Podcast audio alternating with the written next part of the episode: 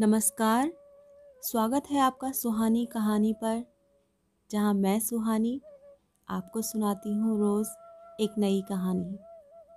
आज की कहानी है पच्चीस चौका डेढ़ सौ, जिसको लिखा है ओम प्रकाश वाल्मीकि ने। पहली तनख्वाह के रुपए हाथ में था मैं सुदीप अभावों के गहरे अंधकार में रोशनी की उम्मीद से भर गया था। एक ऐसी खुशी उसके जिस्म में दिखाई पड़ रही थी, जिसे पाने के लिए उसने असंख्य कटीले झाड़ झंकाड़ों के बीच अपनी राह बनाई थी। हथेली में भींचे रुपयों की गर्मी उसके रग रग में उतर गई थी। पहली बार उसने इतने रुपए एक साथ देखे थे। वह वर्तमान में जीना चाहता था, लेकिन भूतकाल उसका पीछा ही नहीं छोड़ रहा था। हर पल उसके भीतर वर्तमान और भूत की रस्सा कसी चलती रहती थी। अभावों ने कदम कदम पर उसे छला था। फिर भी उसने स्वयं को किसी तरह बचा कर रखा था।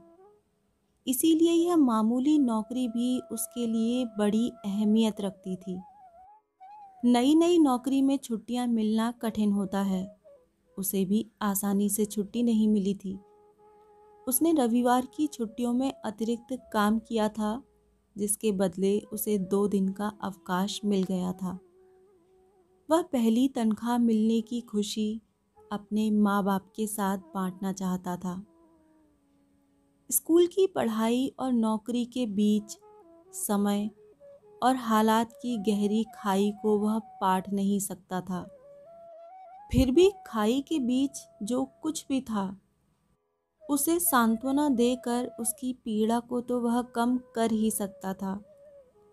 सुख दुख के चंद लम्हे आपस में बांटकर पीड़ा कम हो जाती है। उसने इस पल के इंतज़ार में एक लंबा सफ़र तय किया था। ऐसा सफ़र जिसमें दिन रात और मान अपमान के बीच अंतर ही नहीं था। शहर से गाँव तक पहुँचने में दो ढाई घंटे से ज़्यादा का समय लग जाता था। इसीलिए वह सुबह ही निकल पड़ा था। बस अड्डे पर आते ही उसे बस मिल गई थी। बस में काफ़ी भीड़ थी। बड़ी मुश्किल से उसे बैठने की जगह मिल पाई थी। कंडक्टर किसी यात्री पर बिगड़ रहा था। इस सामान को उठाओ। छत पर रखो। आने जाने का रास्ता ही बंद कर दिया है। किसका है सामान? कंडक्टर ने ऊँचे और कर्कश स्वर में पूछा। एक दुबला पतला सा ग्रामीण धीमे स्वर में बोला, जी, मेरा है। कंडक्टर ने ग्रामीण के वजूद को तौलते हुए आवाज़ सख्त करके लगभग दहाड़ते हुए कहा, तेरा है तो इसे अपने पास रख। यहाँ रास्ते में अड़ा दिया है। उठा इसे। ग्रामीण ने गिड़गिड़ाकर अजीब सी आवाज़ में कहा, साहब, नज़दीक ही उतरना है। सुदीप जब भी किसी को गिड़गिड़ाते देखता है तो उसे अपने पिताजी की छवि याद आने लगती है। ऐसे में उसका पोर पोर चटकने लगता है, जैसे कोई धीरे धीरे उसके जिस्म पर आरी चला रहा हो। उसने कंडक्टर की ओर देखा कंडक्टर का तोंदियल शरीर कपड़े फाड़कर बाहर आने को छटपटा रहा था। बनेले सुअर की तरह उसके चेहरे पर पान से रंगे दांत उसकी भव्यता में इजाफा कर रहे थे। सुदीप को लगा, जंगली सुअर बस की भीड़ में घुस आया है। उसने सहम कर सहयात्री की ओर देखा, जो निरपेक्ष भाव से अपने ख्यालों में गुम था। सुदीप ने ग्रामीण पर नज़र डाली, जो अभी तक दयनीयता से उबर नहीं पाया था। उसके भीतर पिताजी की छवि आकार लेने लगी। वह दिन स्मृति में दस्तक देने लगा, जब पिताजी उसे लेकर स्कूल में दाखिला कराने गए थे। उनकी बस्ती के बच्चे स्कूल नहीं जाते थे। पता नहीं पिताजी के मन में यह विचार कैसे आया कि उसे स्कूल में भर्ती कराया जाए। जबकि पूरी बस्ती में पढ़ाई लिखाई की ओर किसी का ध्यान नहीं था। पिताजी लंबे लंबे डग भरकर चल रहे थे। उसे उनके साथ चलने में दौड़ना पड़ता था। उसने मैली सी एक बदरंग कमीज और पट्टेदार निक्कर नुमा कच्छा पहन रखा था, जिसे थोड़ी थोड़ी देर के बाद ऊपर खींचना पड़ता था। स्कूल के बरामदे में पहुंचकर पिताजी पल भर के लिए ठिठके। फिर धीरे धीरे चलकर इस कमरे से उस कमरे में झांकने लगे। हर एक कमरे में अंधेरा था, जिसमें बच्चे पढ़ रहे थे। मास्टर कुर्सियों पर उकड़ू बैठे बीड़ी पी रहे थे या ऊँग रहे थे। पिताजी फूल सिंह मास्टर को ढूंढ रहे थे। दो तीन कमरों में झांकने के बाद एक छोटे से कमरे की ओर मुड़े। उस कमरे में अन्य कमरों से ज़्यादा अंधेरा था। फूल सिंह मास्टर अकेले बैठे बीड़ी पी रहे थे। उन्हें दरवाजे पर देखकर फूल सिंह मास्टर खुद ही बाहर आ गए थे। पिताजी ने मास्टर जी की ओर देखते ही दयनीय स्वर में गिड़गिड़ाकर कहा, मास्टर जी, इस जातक को अपनी शरण में ले लो। दो अक्षर पढ़ लेगा तो थारी दया यो भी आदमी बन जागा। मारी ज़िंदगी भी कुछ सुधर जागी सुदीप पिताजी की उस मुद्रा को भूल नहीं पाया। वे हाथ जोड़कर झुके खड़े थे। फूल सिंह मास्टर ने बीड़ी का टोटा अंगूठे के इशारे से दूर उछाला और पिताजी को लेकर हेडमास्टर के कमरे में चले गए। सुदीप का दाखिला हो गया था। पिताजी खुश थे। उनकी खुशी में भी वही गिड़गिड़ाहट झलक रही थी। वे झुक झुक कर मास्टर फूल सिंह को सलाम कर रहे थे। बस हिचकोले खा खा कर रेंग रही थी। आसपास के यात्रियों ने बीड़ी सिगरेट का धुआँ ऐसे उगलना शुरू कर दिया था, जैसे सभी अपनी अपनी दुश्चिंताओं को धुएँ के बादलों में विलीन कर देंगे। उसने अपने पास की खिड़की का शीशा सरकाया। ताज़ा हवा की हल्की हल्की सरसराहट भीतर घुस आई। उसकी स्मृति में स्कूल के दिन एक के बाद एक लौट कर आने लगे। दूसरी कक्षा तक आते आते वह अच्छे विद्यार्थियों में गिना जाने लगा था। तमाम सामाजिक दबावों और भेदभावों के बावजूद वह पूरी लगन से स्कूल जाता रहा। सभी विषयों में वह ठीक ठाक था। गणित में उसका मन कुछ ज़्यादा ही लगता था। मास्टर शिव नारायण मिश्रा ने चौथी कक्षा के बच्चों से पंद्रह तक पहाड़े याद करने के लिए कहा था। लेकिन सुदीप को चौबीस तक पहाड़े पहले से ही अच्छी तरह याद थे। मास्टर शिव नारायण मिश्रा ने शाबाशी देते हुए पच्चीस का पहाड़ा याद करने के लिए सुदीप से कहा। स्कूल से घर लौटते ही सुदीप ने पच्चीस का पहाड़ा याद करना शुरू कर दिया। वह ज़ोर ज़ोर से ऊँची आवाज़ में पहाड़ा कंठस्थ करने लगा। पच्चीस से कम पच्चीस पच्चीस दूनी पचास, पच्चीस तिया पिचहत्तर, पच्चीस चौका सौ। पिताजी बाहर से थके हारे लौटे थे। उसे पच्चीस का पहाड़ा रटते देखकर उनके चेहरे पर संतुष्टि के भाव तैर गए थे। थकान भूलकर वे सुदीप के पास बैठ गए। वैसे तो उन्हें बीस के आगे गिनती भी नहीं आती थी। लेकिन पच्चीस का पहाड़ा उनकी ज़िंदगी का अहम पड़ाव था, जिसे वे अनेक बार अलग अलग लोगों के बीच दोहरा चुके थे। जब भी उस घटना का ज़िक्र करते थे, उनके चेहरे पर एक अजीब सा विश्वास चमक उठता था। सुदीप ने पच्चीस का पहाड़ा दोहराया और जैसे ही पच्चीस चौका सौ कहा उन्होंने टोका। नहीं बेटे, पच्चीस चौका सौ नहीं, पच्चीस चौका डेढ़ सौ। उन्होंने पूरे आत्मविश्वास से कहा। सुदीप ने चौंक कर पिताजी की ओर देखा। समझाने के लहजे में बोला, नहीं पिताजी, पच्चीस चौका सौ। ये देखो, गणित की किताब में लिखा है। बेटे मुझे किताब क्या दिखावा है? मैं तो हरफ भी ना पहचानू। मेरे लिखे तो काला अक्षर भैंस बराबर है। फिर भी इतना तो ज़रूर जानू कि पच्चीस चौका डेढ़ सौ हो है। पिताजी ने सहजता से कहा, किताब में तो साफ़ साफ़ लिखा है पच्चीस चौका सौ। सुदीप ने मासूमियत से कहा, तेरी किताब में गलत भी तो हो सके, नहीं तो क्या चौधरी झूठ बोलेंगे? तेरी किताब से कहीं ठाडे आदमी है चौधरी जी। उनके धौरे तो ये मोटी मोटी किताब। है वह जो तेरा हेड मास्टर है, वो भी पाँच हुए है चौधरी जी के। पर डेर भला वो गलत बताएँगे। मास्टर जी से कड़ा सही से पढ़ाया करें। पिताजी ने उखड़ते हुए कहा, पिताजी, किताब में गलत थोड़ा ही लिखा है। सुदीप रुआसा हो गया।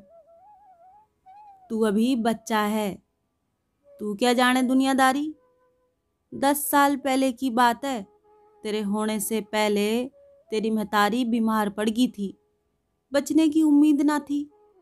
शहर के बड़े डाकदर ने इलाज करवाया था। सारा खर्च चौधरी ने तो दिया था। पूरा सौ का पत्ता। यह लंबा लीले रंग का लोट था। डाकदर की फ़ीस, दवाइयाँ सब मिलाकर सौ रुपये बने थे। जब तेरी माँ ठीक ठाक होके चलन फिरन लागी तो मैं चार महीने बाद चौधरी की हवेली गया। दुआ सलाम के बाद मैंने चौधरी जी ते कहा, चौधरी जी, मैं ते गरीब आदमी हूँ।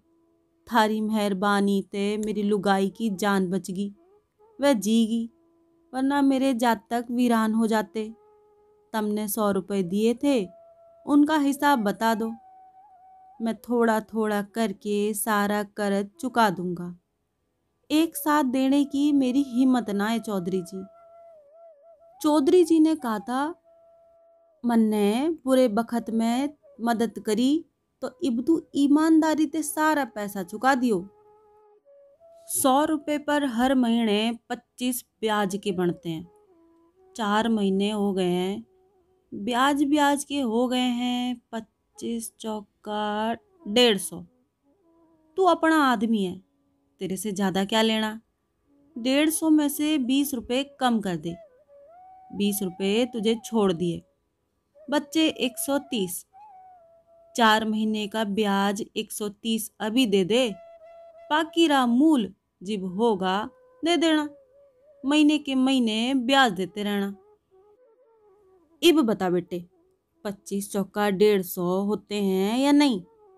चौधरी भले और इज्जतदार आदमी हैं, जो उन्होंने बीस रुपये छैल दिए।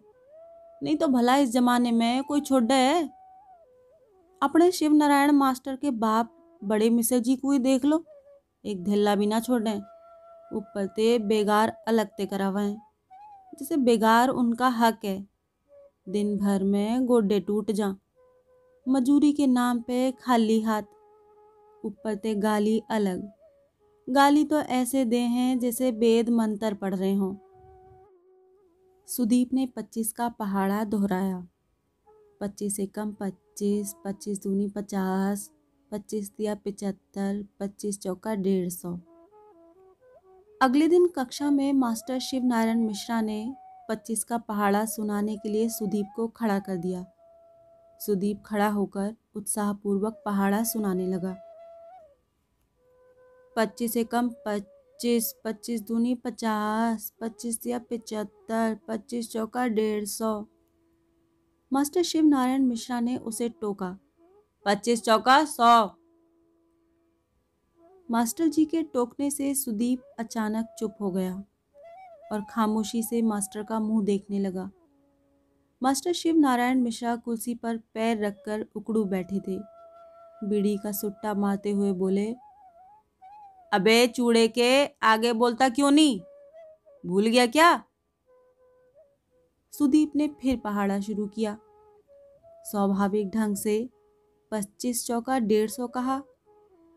मास्टर शिव नारायण मिश्रा ने डांट कर कहा, अबे कालिए, डेढ़ सौ नहीं, सौ सौ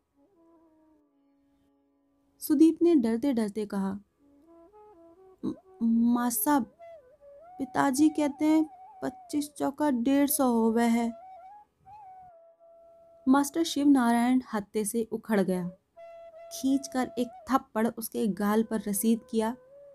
आँखें तरेर कर चीखा, अबे तेरा बाप इतना बड़ा विद्वान है तो यहाँ क्या अपनी माँ? एक क्रिया जिसे सुसंस्कृत लोग साहित्य में त्याज्य मानते हैं।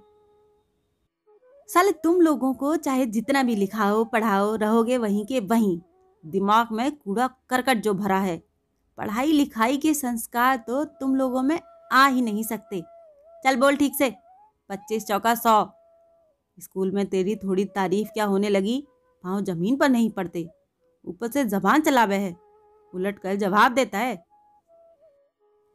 सुदीप ने सुबकते हुए पच्चीस चौका सौ कहा और एक सांस में पूरा पहाड़ा सुना दिया।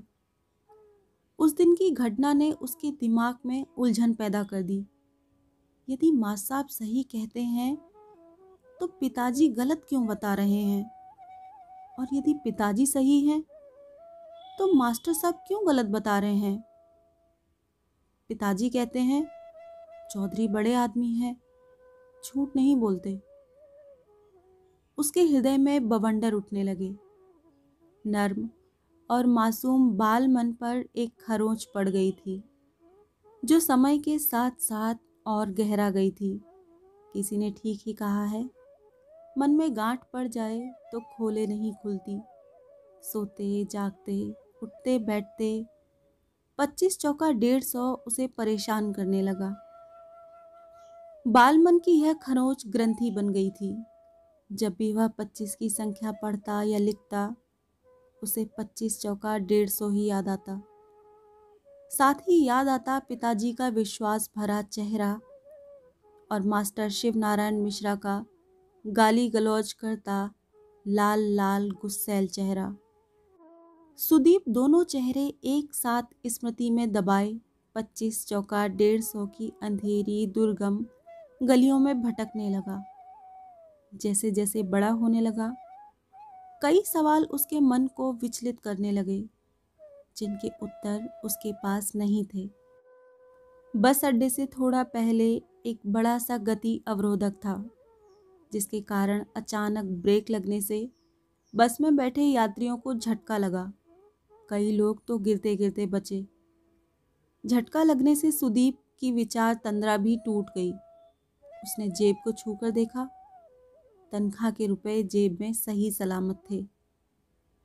बस गाँव के किनारे रुकी। बस अड्डे के नाम पर दो एक दुकानें पान बीड़ी की। एक पेड़ के तने से टिकी पुरानी सी मेज पर बदरंग आईना रख कर बैठ गाँव का ही बदरू नाई।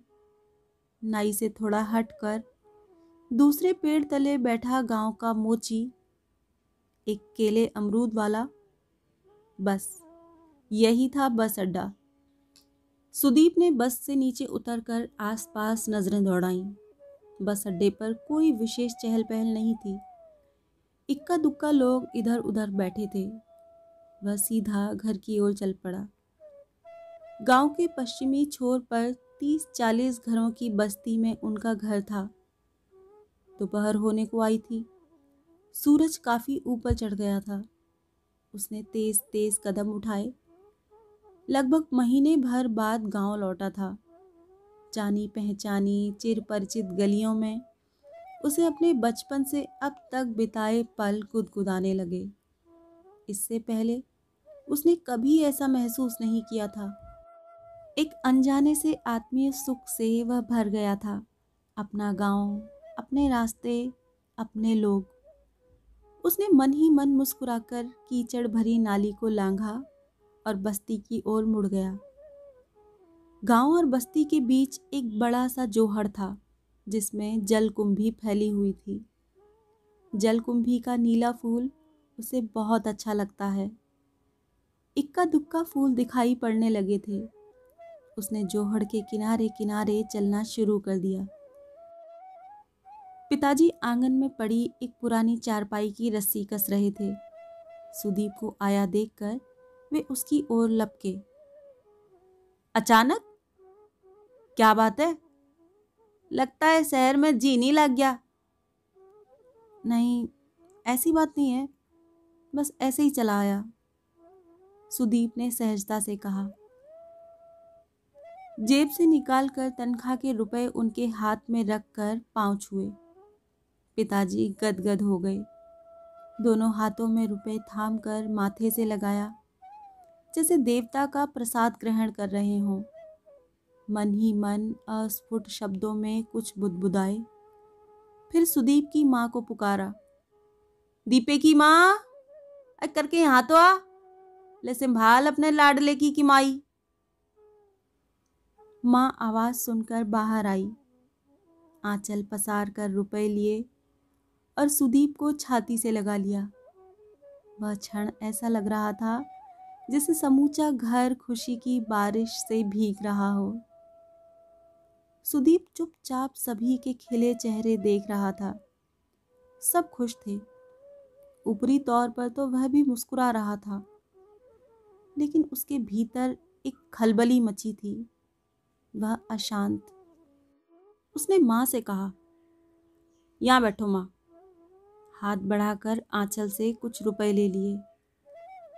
गंभीर स्वर में बोला, पिताजी, मुझे आपसे एक बात कहनी है।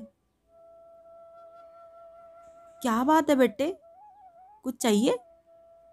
पिताजी ने जिज्ञासावश पूछा, नहीं पिताजी, कुछ नहीं चाहिए। मैं आपको कुछ बताना चाहता हूँ। पिताजी गुमसुम होकर उसकी ओर देखने लगे। कुछ देर पहले की खुशी पर धुंध पड़ने लगी थी।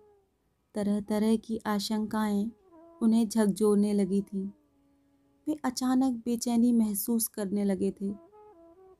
सुदीप ने 25-25 रुपए की चार ढेरियाँ लगाईं। पिताजी से कहा, अब आप इन्हें गिनिए। पिताजी चुपचाप सुदीप की ओर देख रहे थे। उनकी समझ में कुछ भी नहीं आ रहा था। असहाय होकर बोले बेटे, मुझे तो बीस से आगे गिनना भी नहीं आता। तू ही गिन के बता दे। सुदीप ने धीमे स्वर में कहा, पिताजी, ये चार जगह पच्चीस पच्चीस रुपए हैं। अब इन्हें मिलाकर गिनते हैं। चार जगह का मतलब है पच्चीस चौका।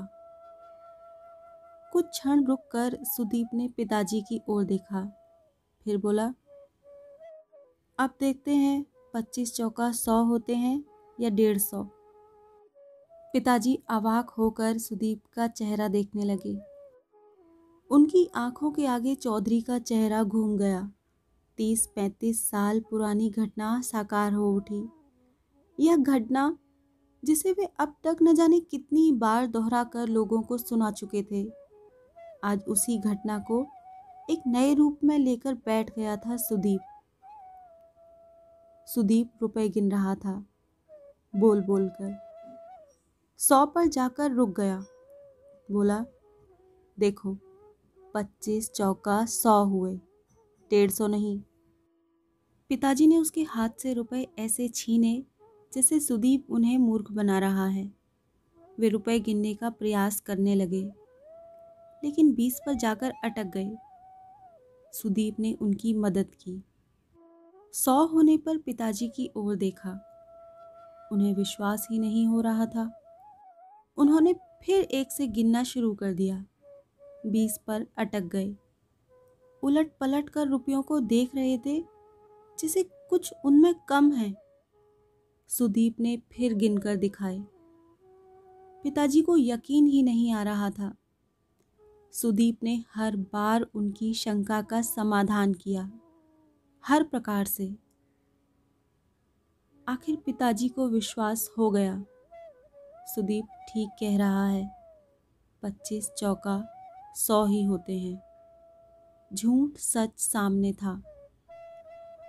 पिताजी के हृदय में जैसे अतीत जलने लगा था। उनका विश्वास जिसे पिछले तीस पैंतीस सालों से वे अपने सीने में लगाए, चौधरी के गुणगान करते नहीं अगाते थे आज अचानक कांच की तरह चटक कर उनके रोम रोम में समा गया था। उनकी आँखों में अजीब सी वितृष्णा पनप रही थी, जिसे पराजय नहीं कहा जा सकता था, बल्कि विश्वास में छले जाने की गहन पीड़ा ही कहा जाएगा। उन्होंने अपनी मैली चीकट धोती के कोने से आँख की कोर में जमा कीचड़ पोंछा और एक लंबी सांस ली। रुपए सुदीप ने लौटा दिए। उनके चेहरे पर पीड़ा का खंडर उगाया था, जिसकी दीवारों से ईंट, पत्थर और सीमेंट भुरभुराकर गिरने लगे थे। उनके अंतस में एक टीस उठी, जैसे कह रहे हों, कीड़े पड़ेंगे चौधरी, कोई पानी देने वाला भी नहीं बचेगा। आप सुन रहे थे पच्चीस चौका डेढ़ सौ बाई ओम प्रकाश वाल्मीकि। आशा करती हूँ आपको ये कहानी पसंद आई होगी। मिलती हूँ अगली कहानी में। तब तक के लिए विदा।